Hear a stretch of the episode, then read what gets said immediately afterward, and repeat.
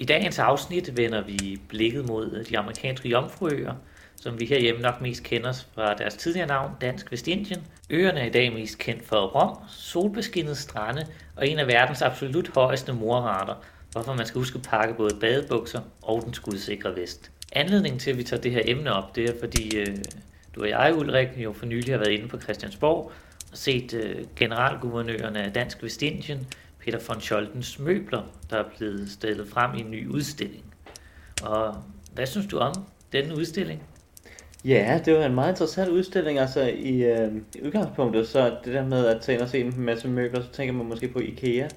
Men det var ret interessant at være inde og se møblerne. Ikke bare for møblerne i sig selv, fordi de var store og flotte og prangende, men måske mere det, der lå bagved møblerne. Så meget interessant at se på, jamen, hvorfor var de så store og prangende? Hvor kom den rigdom fra? Det synes jeg var super interessant. Ja, fordi et vigtigt tema i den her udstilling, det var jo også øh, det, der ligger bag ved rigdommen netop slaveriet, som jo er et meget sort kapitel i den danske historie, sort i mere end en forstand. For mange europæiske nationer havde jo fra 1500-tallet og frem efter, herunder også Danmark, øh, tog del i trekanthandlen. En meget lukrativ handelsrute bygget på, at man fra Europa sejlede våben til Afrika, som man solgte til lokal høvdingen. Til gengæld så tog fanget de så slaver, som de solgte videre til europæerne, som så sejlede dem til Karibien, hvor slaverne blev solgt til lokale slaveejere, og derved kunne indgå i dansk, til, øh, dansk Vestindiens tilfælde i sukkerproduktionen, hvorefter man så sejlede sukker og andre karibiske varer tilbage til Europa. Så der opstod sådan en slags trekant mellem de tre kontinenter? Lige præcis. Men hvordan blev Peter von Scholtens familie involveret i den her trekantshandel? Ja, von Scholten-familien var en officerslægt fra Thy, og alt godt kommer fra Thy. Min øh, svigerfamilie kommer fra Thy, og Peter von Scholtens far, manden med det velklingende navn Casimir Wilhelm von Scholten, han blev generalguvernør på de dansk vestindiske øer i 1800, og han kom ikke til at sidde der særlig længe, før britterne bankede på porten og sagde, hey, nu besætter vi lige de her øer og, og skød jeres flådesænk. Det var i 1801. Og så kom han så tilbage til de dansk vestindiske øer i 1803, og så i 1807 kom britterne igen og bad om sukker ved, ved porten og sagde, hey, nu spærrer vi dig lige ind endnu en gang. Og det er jo netop her under den anden periode med Casimir Wilhelm von Scholten, at Peter von Scholten introduceres til Dansk Vestindien. Fordi Peter von Scholten er jo gået i farens fodspor og taget sig en øh, militær officers karriere. Og i 1804 ankommer han for første gang til Dansk Vestindien, hvor hans papper sidder og styrer hele Molevitten. Da Casimir Wilhelm von Scholten bliver afsat af britterne i 1807, bliver Peter von Scholten øh, sendt i britisk krigsfangenskab i en kort periode, inden han sættes øh, tilbage til København. Og selvom det her markerer et øh, bræk i hans øh, karriere i Dansk Vestindien, så var det ikke nødvendigvis en dårlig ting, at han blev sendt tilbage til København. For det gav ham muligheden for at møde sin øh, kommende kone, Anna Elisabeth Thorsten, som han kaldte Lise, og de bliver så gift i 1810, og efterfølgende så fik de tre døtre sammen. Og i 1814 så tager tedrikkerne hjem fra de dansk vestindiske øer, og vi får dem tilbage, og julen vil ingen ende tage. Og det unge ægtepar von Scholten tager derned, og Peter han bliver så vejermester og postmester i 1814. Og så skulle man jo tro, at alt var fryd og gammel for det elskende lille ægtepar von Scholten.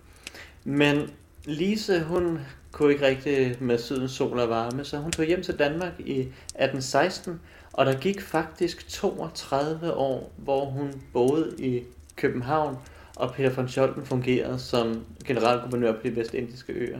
Men følte han sig så ikke ensom i de 32 år? Jo, det er sjovt, du siger det, Alex. For du talte jo tidligere om trekantshandlen. Men der var også en anden trekant, som gjorde sig gældende i Peter von Scholtens liv. For vi har jo talt om, at han var gift med Anne Elisabeth uh, Thorsten, men han fandt sig sørge med en anden Anne Elisabeth. Hun hed bare Hegård. Og det var pudsigt, at de havde de samme navne. Han var ikke været, været særlig opfindsom med navne. Men med hudfarver var han yderst opfindsom, for hun var nemlig sort. Og det skabte røre i den lille andedam, både i København og på de vestindiske øer. Fordi denne nye Anne Elisabeth Hegård, hun skulle fungere som hans kone dernede, og ikke nok med, at de delte seng sammen. Det var jo ganske normalt, at man havde konkubiner og sådan noget. Man var jo trods alt en slaveejer og kunne gøre, hvad man ville med de sorte. Men Hegård sad simpelthen med ved bordet. Hun var med til festerne, og gæsterne skulle hilse på hende og vise hende respekt. Men selvom han var en øh, fighter på de hvide laner for Anna Elisabeth Hegård, så var han ikke en fighter for slavernes rettigheder ude på markerne, i hvert fald ikke i første omgang. Selv da Peter von Scholten blev øh, guvernør for St. Thomas og St. Jan i 1818, og senere guvernør for hele Dansk Vestindien i 1827, så ledte det ikke til nogen frihed for de sorte slaver på Dansk Vestindien. I de 30 år, som øh, Peter von Scholten sad på diverse guvernørposter og øh, skrabede rigeligt med penge ind til at købe mange af de møbler, som vi blandt andet har været inde og se, så blev slaverne jo ikke sat fri. Han gjorde noget for at lette deres byrde, men de forblev stadig slaver, indtil at der begyndte at ske ting i 1848. Ja, og man omtaler 1848 som nationernes forår, for her stod verden nærmest i flammer i revolutioner fra Sicilien og Frankrig og Tyskland og Danmark og Brasilien. Hele verden revolutionerede simpelthen, og nationalstater opstod. Og i det lille Danmark flyttede man også med idéer om frihed og grundlov og forfatninger. Og man havde tanker i 48 om at afskaffe enevælden og indføre demokrati i Danmark. Og det spredte simpelthen bølger igennem de danske besiddelser, fordi så begyndte man også at tænke i Vestindien, hey, vi har da også lyst og lov og ret til at blive frie, hvis danskerne i Danmark skal være frie. Og det åbner selvfølgelig nogle ubehagelige spørgsmål i forhold til slaveriet, og skal slaverne nu også være frie, og hvad beretter egentlig, at de ikke er frie? Og allerede i 1847, der havde øh, Peter von Scholten åbnet op for en gradvis afskaffelse af slaveriet over de næste 12 år. Men i 1848, i revolutionsåret, der gør slaverne på Dansk Vestindien også oprør og kræver deres øh, frigørelse af slaveriet lige nu og her. Og Peter von Scholten han tager ud og møder de her slaver ude i Frederiksstad, hvor øh, han træffer en øh, beslutning på stedet om, at nu skal slaverne frigives overnight.